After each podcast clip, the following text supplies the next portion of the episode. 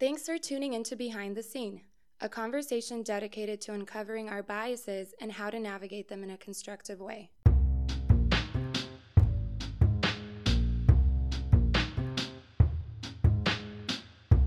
Hi, I'm Mark Bauer. And this is Brandon Polk. And welcome to episode 14 of Behind the Scene, a weekly conversation focused on understanding the biases that are at the root of society's racial tensions. In today's episode, we welcome back Brandon Polk to the show. Hello. Welcome back, Brandon. You were missed, and happy to have you back to talk about dehumanization today, which is a pretty strong word, but one that we all engage in some degree or another. Dehumanization occurs when we don't fully see other people for their worth or complete value. We don't see the hardships that they might be enduring. We don't see the joy in them as well as their sorrows. You might argue that dehumanization is one of the great sins. Jesus says that the greatest commandment is to love the Lord with all your heart, soul, and mind. Then the other one is like it, to love your neighbor as you love yourself. And in order to do that, though, it requires you to view the other in their totality, just like you do yourself.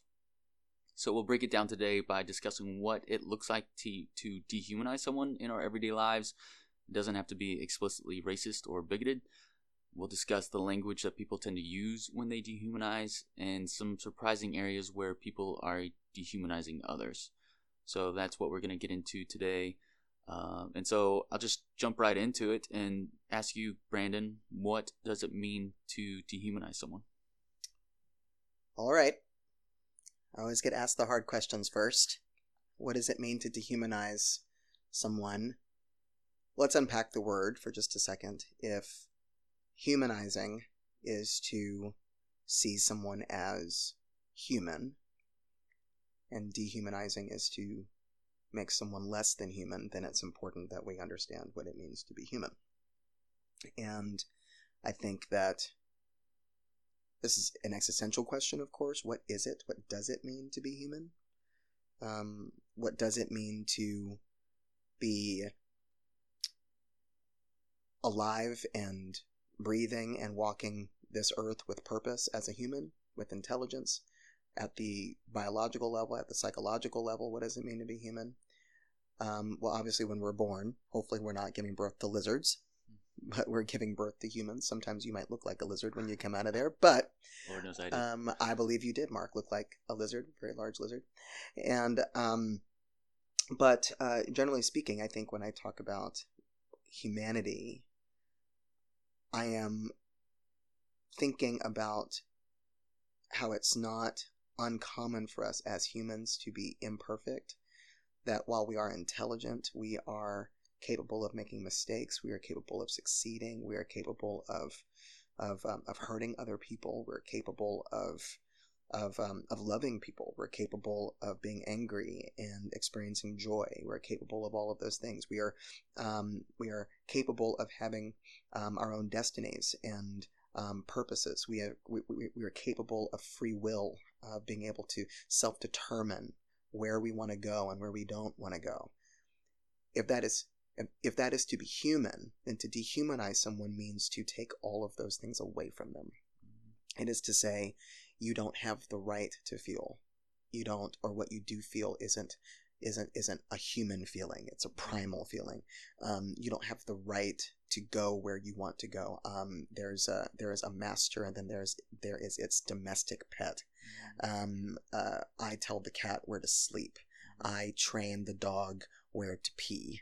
I train the mule how to pull whatever they pull on a farm, whatever it is they do, or oxen or whatever it is. I train animals to do what I want them to do. Mm-hmm. That is dehumanization, when we do that to people. And if we're talking about that in the context of race, which we are, then we know that that was the actual case, for servitude, even for indentured servitude, regardless of whether or not you were black or not. If you were white, like indentured servant, then you were working off debt, but you weren't treated like a human. You were treated like less than human. You were treated like a lower class of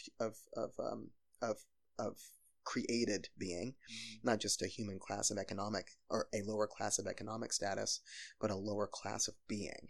And I think that is, that's like essentially, I think, what we mean. That's what we do.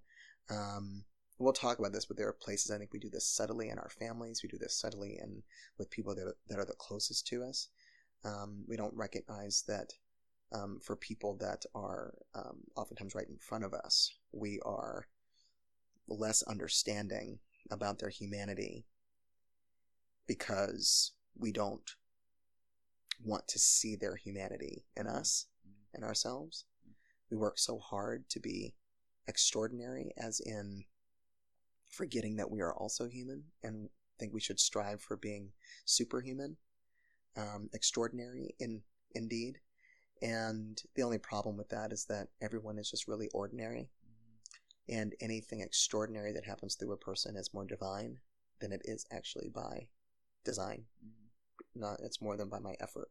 Yeah. It's actually more by God's effort, you know, and his fulfillment of things, you know. I think that's an interesting point, and I don't want to get too much into it, but it's more like a comment. And I brought up past relationships here and getting into counseling and kind of learning some things. And, you have to love yourself. Jesus says, love your neighbor like you love yourself. But in order to do that, you have to see the humanity in yourself. And I think that some romantic relationships, marriage, especially when you're living together with a significant other, that presents a mirror almost, where in your everyday life you can create some distance between your friends or those who are close to you, but when you're living together, then that becomes really an opportunity for your true self to be seen.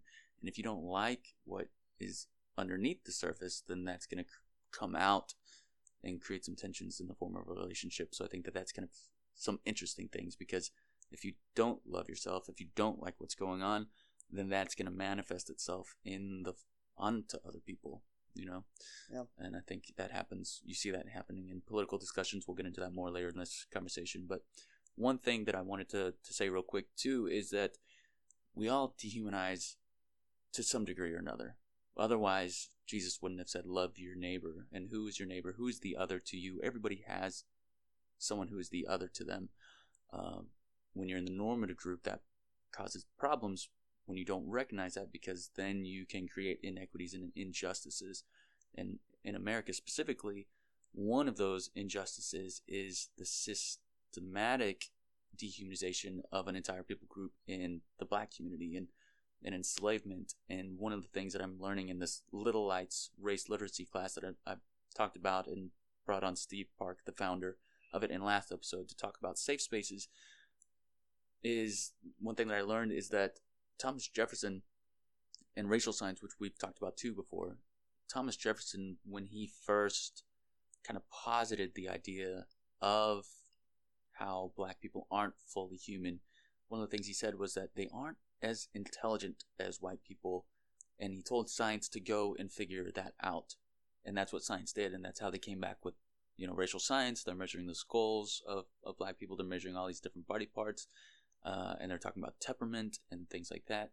And so then science comes back and says, this is why, and gives kind of a justification for that. So that's how we've taken that racial science then and systematically built out a justification for enslavement of these people because they aren't fully human. Mm-hmm. And there was this episode that we were watching in this class, and I'll have to pull it up and add it to some resource notes, but because I can't remember the name of it off the top of my head, but one thing that this expert said in there was that had we just said we want Black people because there's an economic benefit to work in our fields, when the end of that benefit occurred, once that was no longer beneficial to them economically, then that would have just been the end of it. But because we built a systemic,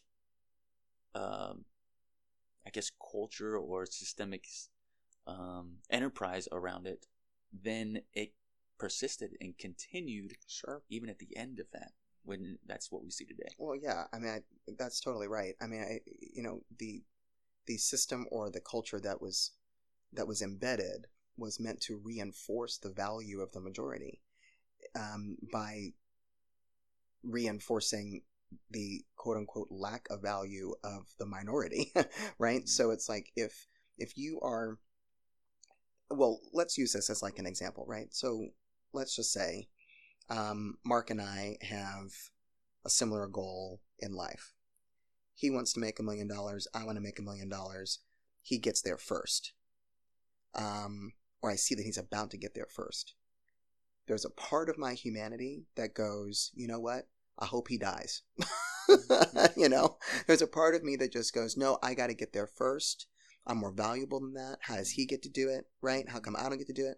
The spirit of like comparison in us, or of ambition in us, puts us in a place where we are willing to sell our closest friends, right? We are willing to undercut them. We're willing to minimize them so that we don't feel bad about us, so that we don't have to look at ourselves in the mirror and ask really hard questions about how come I'm not getting there?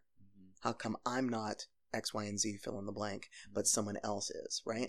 And we're not willing to, one, take responsibility for our own actions, for our own behavior, for our own character, and two, we're not willing to just wait for it. We're not willing to work hard for a long period of time. This was the crisis of the entire, like, enslavement, you know, working the fields, cotton picking and tobacco picking, everything. This was the problem, is that white folks didn't want to work. They're like, if you told me that I didn't have to work, and I could just have all these people work for free. I mean, tell me, and all I had to do was just convince myself that they weren't human, and I'd make millions and millions of dollars, not just for me, but for my kids and my kids' kids. And you're gonna tell me, listen, that's, of course, it's morally objectionable, but is that not like Satan coming and telling you, don't eat the apple, you know? Yeah. You know, like the only apple, this apple is the one you better eat, you know? Mm-hmm. Yeah. It's the exact same thing, you know, just you get it really close. Now, that's not saying that white folks, part of the majority, didn't have, of course, you know, they knew it was wrong, you know, sitting around here living in denial, coming up with things like racial science, you know what I mean, that we know, like none of that has been real from the beginning, you know, of time.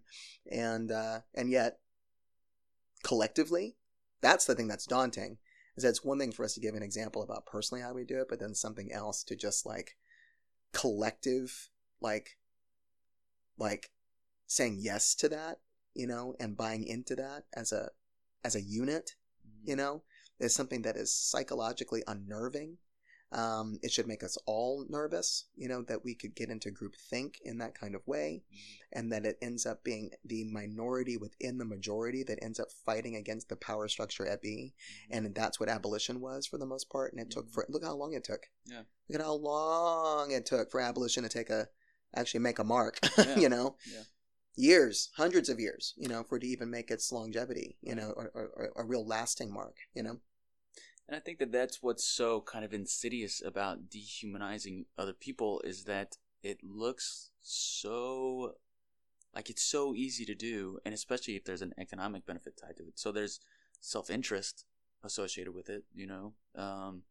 If I am walking down the street and I lust after a woman, then there is something, I'm devaluing her. She becomes an object of my desire, and I'm not looking at her as a complete person with her own, you know, story associated with it. And so then that just becomes an outlet of my own internal expression at that point, really. And so it's so insidious that we can do it and we can engage in it without even really knowing it. Like, there's some big areas in society today where it's like, it's obvious, you know, we can talk about illegal immigrants, like the caravan that's going on now, separated children at the border, police brutality, mass shootings. Like, these are some of the big ones that we can point to and we can say, yes, absolutely, there's some dehumanization occurring there. But then there's some more subtle ones that we all engage in one form or another, that it's so insidious because we don't even recognize it. And so I kind of want to talk a little bit about, like, how can we recognize it? One, what are those things? And then how can we recognize it? What is some of the language that we're using when we dehumanize someone? Mm-hmm. Yeah. I mean, everyone sort of put yourself at the Thanksgiving dinner table with your family right now. And when some crazy Uncle Joe says something, right? Or it's crazy Uncle Joe and he's 80 years old. And you're like, kind of wish he would just go, you know what I mean?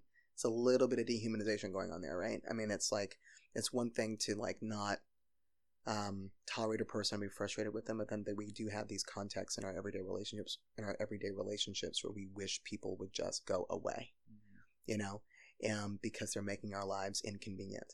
I think we mention that. I think when we listen to a lot of propaganda in media, for instance, you know,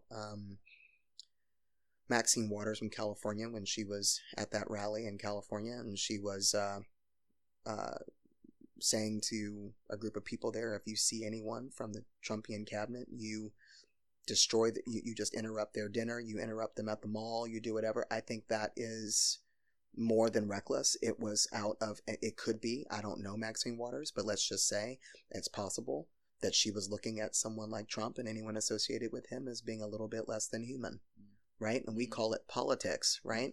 Or losing civility, but you lose civility when you don't see the person across from you as being as human as you are, right? Or as responsible or as kind as you are, or as meaningful or as principled as you are, right?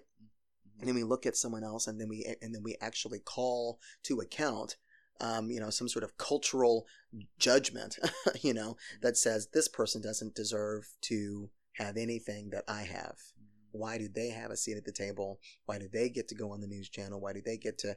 And Maxine Waters feels like she can say those kinds of things, and knows darn well she wouldn't want someone to say something like that about her, and then encourage a fit to happen. Right. You know. Don't let it happen this go around, y'all. It might. I don't know what's going to happen, but we'll see. Yeah. And you mentioned something that I thought was really interesting, too, in talking and preparing for this episode. You mentioned the border wall, and I think that, you know, there was Trump. You talked about propaganda. One of the videos that Trump showed was someone climbing over the border wall, and, you know, well, okay. Like, but what is that person you said fleeing from? Like, they are climbing over that wall. They are taking the initiative to come here, which is a hard thing to do, to leave your own country. But there's got to be something that's so bad about that that causes them to flee that. Mm-hmm. But to recognize that would be to humanize them and to humanize whatever pain and suffering they're experiencing. And then if you're to do that, then that leaves you with something to really unpack and wrestle with. And it's much easier to say, no, don't climb over that wall. Yeah. But also, in the illegal immigration context, I had a friend who, her family came here legally. They came here on a visa, and the first thing that they did was go to Disney World. And then they just overstayed their visa, right? The visa expired. So there's a lot of immigrants here who came here legally, and I think that it's easy to point to all immigrant stories and say, oh, well, they're being shameful by crossing the border illegally, which is, you know, an illegal act. But many of them just come here and they overstay. So I think even that dehumanizes people by associating all immigrants as having crossed the border illegally. Right. Yeah, that's totally right. And I think that's where the singularity in the language that's being used, you know, the salacious nature of the news cycle is to limit the news. You know, it is to filter the news to what will either be of more interest, they think, to the populace, or what will be more ratings engaging, you know, for whatever reason. And this is, and of course, you know, you take someone like Donald Trump, you know, who from the very beginning of his campaign as a candidate was saying, you know, all of these quote unquote illegal immigrants, you know, are part of MS-13 and they're terrorists and things like that. Now, my guess is that that's totally possible and true on some level, but there is an alternative storyline there that does not, that not every person coming out of the southern border is fitting into that profile, right? And so instead of saying both narratives, instead of acknowledging that both narratives exist, we stick with one narrative. We just stick with one for political purposes so that people, the constituency, doesn't have to actually wrangle with the truth, because we don't talk about dehumanization. What do you bet that politicians are sitting around going that the constituency actually doesn't have enough intelligence to vote legitimately around these issues, right? They say for the people, by the people, but everyone's sitting in their ivory tower here in Capitol Hill thinking secretly, we don't think our constituents can handle the truth. Yeah. Right? I think that's happening 100%, you know, and because if that were the case, we wouldn't have 30-second news bites.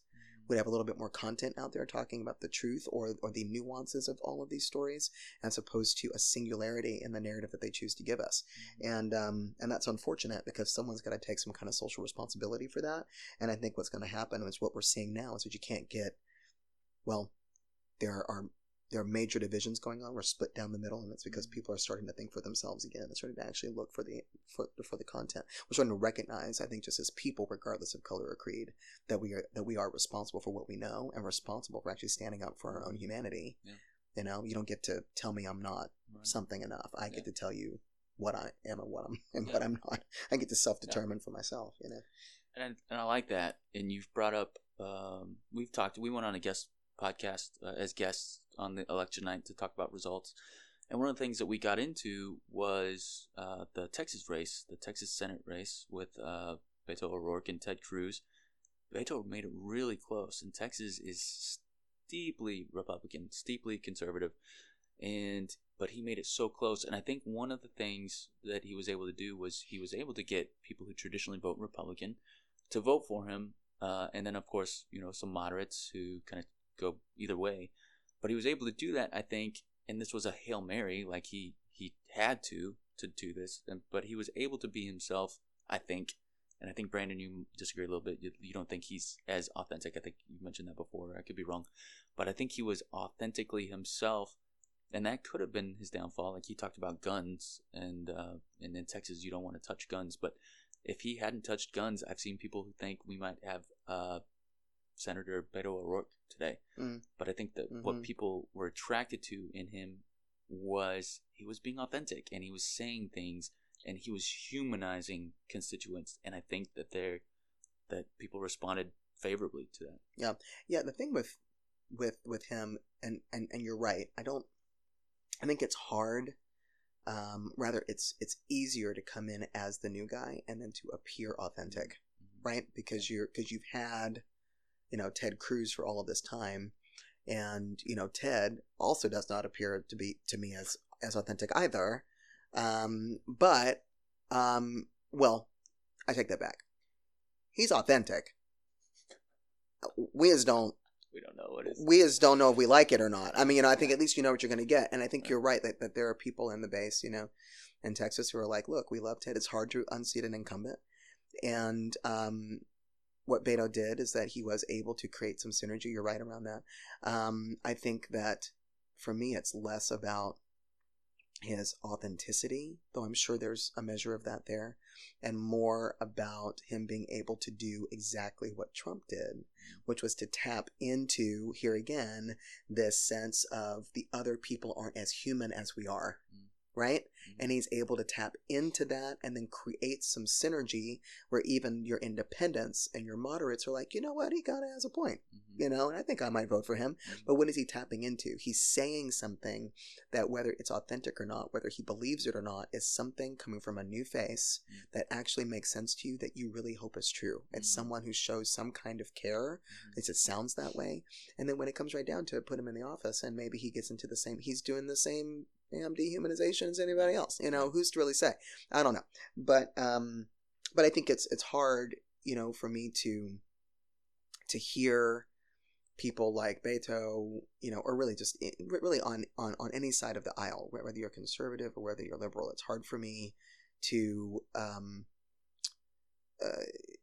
it's not about them as people. It's about their position. It's about how we work politics. It's about how we create these pockets of ideas where we say that someone that thinks differently than you is actually not human anymore. This was my problem with everyone sort of like, go out and get the vote, go out and get the vote, you know, make sure you do it. And then I go, you actually haven't worked within yourself to look at someone who's different than you and to humanize them to the point we're making today, right? So we're just saying, go out and vote, it makes a difference. Go out and vote, it makes a difference. But no one's actually started to love their neighbor as they love themselves yet. You know, so what do you do after you vote? Voting is not your main philanthropy. You know, it's what you do when no one's looking at you. That's your main philanthropy. And if you could do that and then go to the voting block and vote on conscience and vote on principle and vote on the life that you live in secret when no one's watching, and that life of service, if you have one, that actually does humanize everybody else around you. then maybe we have something to talk about, you know. But between then, go ahead, get out the vote. I'm happy for you, but that doesn't mean anything to me. Yeah, there's kind of that grossness that I kind of felt with the whole, that I always feel around the get out the vote campaign, because who do you see it coming from? You see it coming from the normative left through the media, and I hate to generalize them that way, but you see celebrities getting up and saying that in videos. And which didn't make a difference, because Taylor, listen, everyone saw it. Taylor Swift came out, and she was, I think we talked about it. Yeah. You know, she came out, and she was going for the Democratic candidate, you know, in Tennessee against Marshall Blackburn. And Marshall won. Hands down, Marshall won. And the reason why, here's the reason why. I think I said it on this podcast. I said, it makes no difference what Taylor Swift thinks about politics. Or who should be voted for, because she's never been involved or engaged at any level of her life publicly. It means nothing that she tweets out or puts something on her Instagram about who everyone else should vote for, right? Why should anybody listen to her for that? Yeah. There's no reason why. No, you know, appreciate you, but if you actually showed an authentic interest in politics publicly, then maybe you can give a public assertive and like, I'm not against her speaking, but I'm like, but don't do it under pressure, hon. Don't do it because you are under some co-op of the cultural, you know, minutia of what you think you're supposed to be doing. Like, who cares? Like, you know, I don't know who told you to do that, or you just felt compelled. Someone should have told you not to do it. Yeah. I don't know. But I guess it doesn't matter because no one listened to you anyway. Yeah. Sorry, and I love Taylor. I love you. If you listen to this, if Taylor Swift's listening to this at some point, don't let it be twisted. I love you. I think you're wonderful, and we could totally be besties if you wanted to, like, hang out. Give us a call. We'll hang. Oh my gosh, I like, would immediately. I would totally love it, and I could be one of your, like, breakup boyfriends. Yeah, I could write a song about it. And if you called in the middle of this podcast, which is going really well, we would drop it. We would drop it and hang out. Yeah. And I hope you appreciate the truth I'm spinning right now about it. And then you realize I can be one of your trusted friends. Yeah. We're humanizing you. Okay. Bye. So one of the things that, like, so as a white, heterosexual, male, Christian, conservative, I'm as, you are all those things. I'm like as normative as it comes. So it's hard for me to pull examples. And I've talked a little bit about sometimes where I've been dehumanized, generalized by my outward appearance, but one of those areas that weighs on me the most is one as kind of a conservative, someone, and don't hear me when I say conservative, don't hear me say Republican. No one party has a monopoly on all the good ideas. That's just my philosophical bent. Don't come at me. But one of the areas that, like, really legitimately every time there is a mass shooting, the way it weighs on me so hard for two reasons. One, because of the tragedy of human life that is lost, and the fact that it's perpetuated normally by an angry white person. Like, there's so much sorrow and shame and lament there that I'm processing that. I'm processing the lives that were lost, especially if they're young people. And just whatever it is that is in our hearts that is leading to that, angry white men to do that, like, that is sorrowful. But there's another side of that where I haven't even been given necessarily the space to grieve, because as soon as I go on Twitter, within minutes of a shooting coming down, there's the mayor in that town of California who's coming up and giving a press conference and attacking immediately the NRA. I'm not an NRA member, but they lobby for gun owners. I'm a gun owner. I've made that aware. And so what I'm hearing from this rhetoric is, you have blood on your hands. Shame on you, gun owner. This is your fault. Sure. You don't care. And that is not the case at all for me. And I feel completely misunderstood.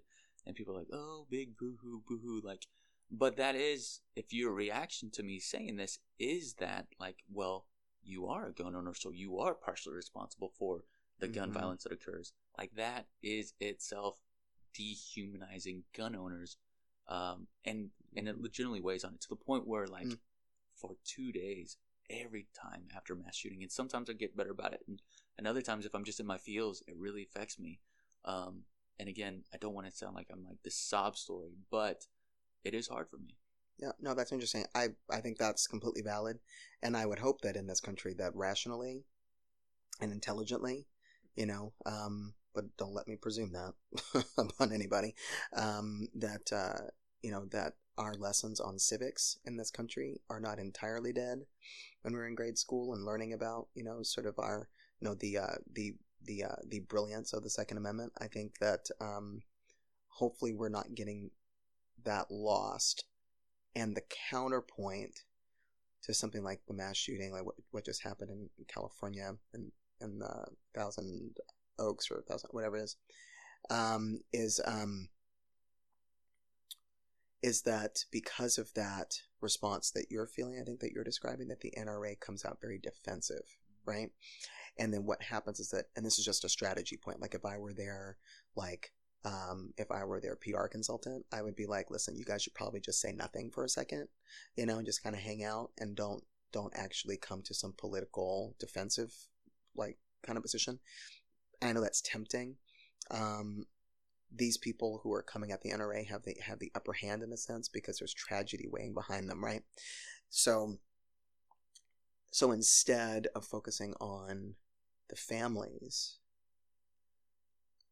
here again, a dehumanization. We take opportunity to dehumanize another person or a people group if, and especially if, it gives us the opportunity to gain more clout, more credibility, more access, right?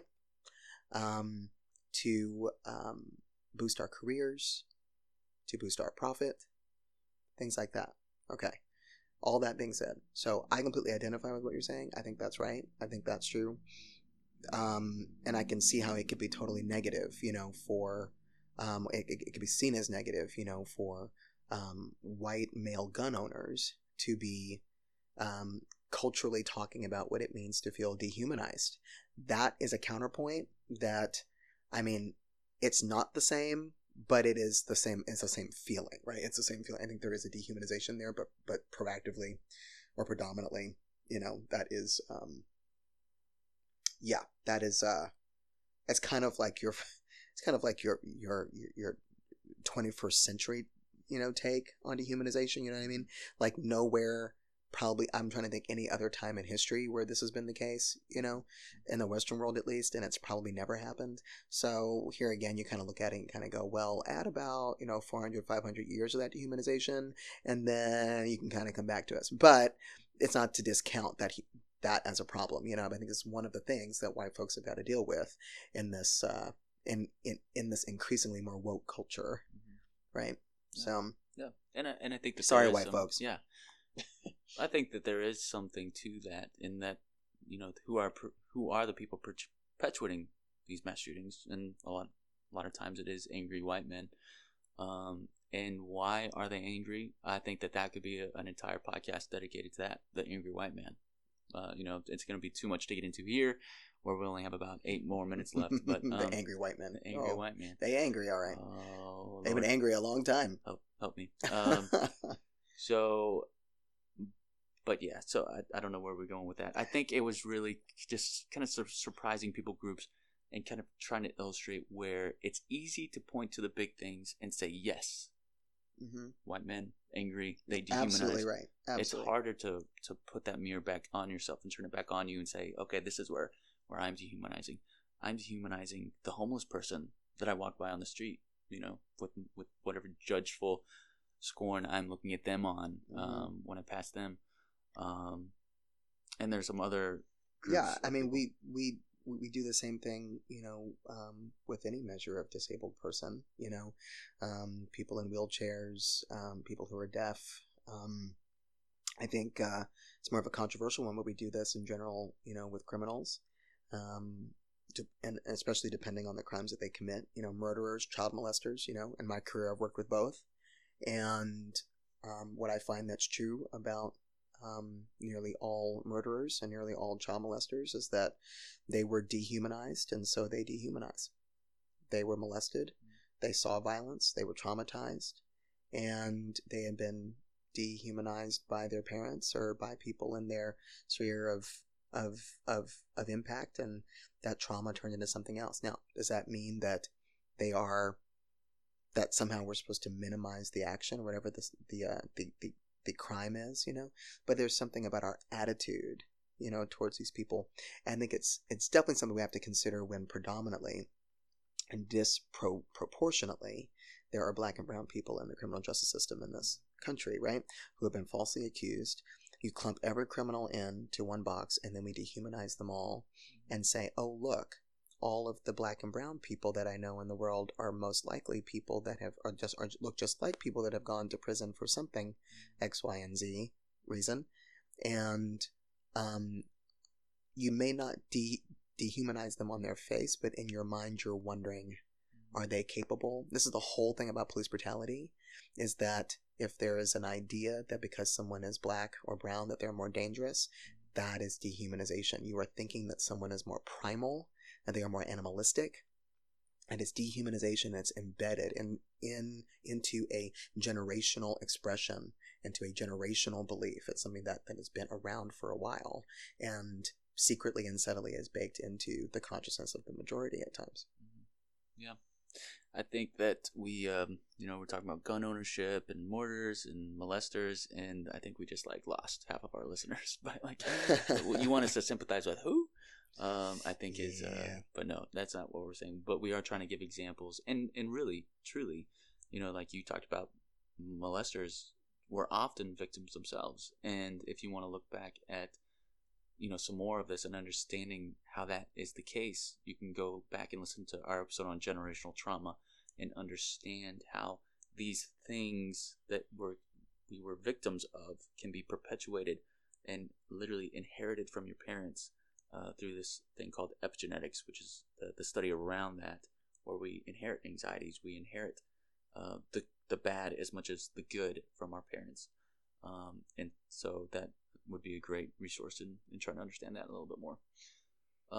With our few minutes left here, I want to leave kind of a call to action, like we do every episode, and have you kind of think about and ruminate on the idea of, when is a time you have felt dehumanized, and when is a time that you have maybe dehumanized someone else, and how can you begin to practice really seeing someone for who they are fully, the totality of that person.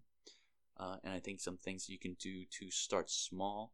You don't have to start big by volunteering your time at a soup kitchen, but you can start small by just smiling at your cashier at the checkout line. Say thank you to your barista when you're getting your coffee. And I think these little moments will help you build a heart of gratitude, because that is really what's at the foundation of all this, to beginning to see the other as a complete human being. Do you have anything to add? That was beautifully said. Oh, thank you. It's wonderfully stated. And so we are actually, and that this call to action brings up a good point that or a good time to mention that we are trying to build out some resources, some processes, some platforms for listeners to engage, because we get so many text messages and emails, and they kind of just sit there. So like this call to action, for example, we will post to our Facebook page to begin kind of a discussion. Maybe you have an example of when you have felt dehumanized. Maybe you have an example and you're open to sharing of a time that you have dehumanized someone else. Or maybe you have some practical tips yourself for how you can exercise seeing other people completely for who they are. And so if you go to our Facebook page, Behind the Scene, just like the name of the podcast, like the page, follow the page, follow us on Instagram, and these are platforms where we're really going to try to do better about engaging with listeners. And then we have some resources to leave you with. One thing here in D.C., and I understand it's local, but there's an exhibit. Maybe you can go look it up online as well and kind of see some of these artworks that are presented here. But one is called, it's an exhibit at the National Portrait Gallery called Unseen. It is by artists Ken Gonzalez-Day and Titus Kaffar. This is in D.C. through January 6th. It's Smithsonian, so it's free. Go make use of your tax dollars. It's a really great and powerful exhibit. We've posted some photos of it on our Instagram as well, so go check that out. And then Brandon, I think you had some resources. Yeah, sure. I think we've talked about this book before. It's by Michelle Alexander called The New Jim Crow. Definitely take some time to go read that. And I think just a simple Google search, guys, would be good on two things called the One Drop Rule, and then number two is the paper bag test. Do some Googling on those, and I know they'll come up in episodes as we move forward, but these are things that were specific to the civil rights era. They were examples of how a system was operating. Our system in this country was operating to collectively dehumanize black and brown people. And it was a part of our social context and our social living. So we should know about it. Can you talk about real quick what the One Drop Rule is? One Drop Rule was this notion basically that if you have one drop of black blood in you, then you were black. And that was really important because during that time, in the era of Jim Crow, that was when we were seen as 3/5 of a person. And that affected the vote. Okay. The paper bag test was another way of sort of measuring your blackness, is that if you were darker than the color of a paper bag or lighter than the color of a paper bag, then you were, black or not. So, yeah, and this was part of how we lived in the civil rights era. So, I mean, collectively, this was like the entire country was in it. So it wasn't like. Yeah. So we should know about it. We don't talk about it that much anymore, but if you haven't heard about it, you should Google it and learn some things about it. Should know about it.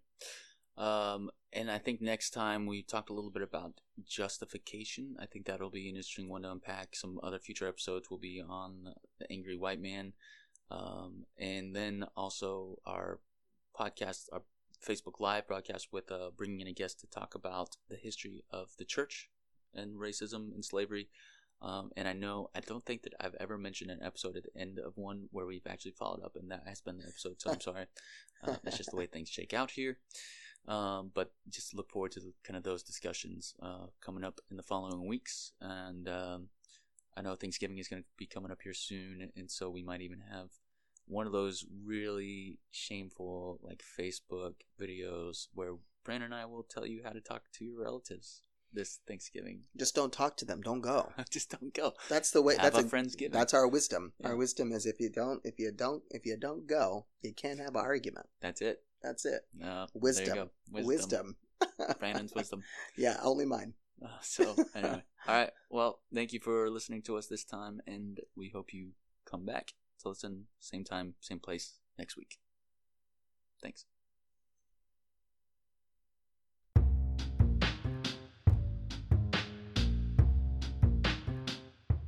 Thanks for tuning in to Behind the Scene. Just a quick reminder that the views expressed in this podcast are strictly that of Brandon's and mine and do not reflect that of our employer. And then second, if you enjoyed this content at all, we'd love it if you could like it and subscribe. And then, of course, if you think you know anyone who would benefit from this content or would like to engage with it, please share it with them as well. And we will see you next time.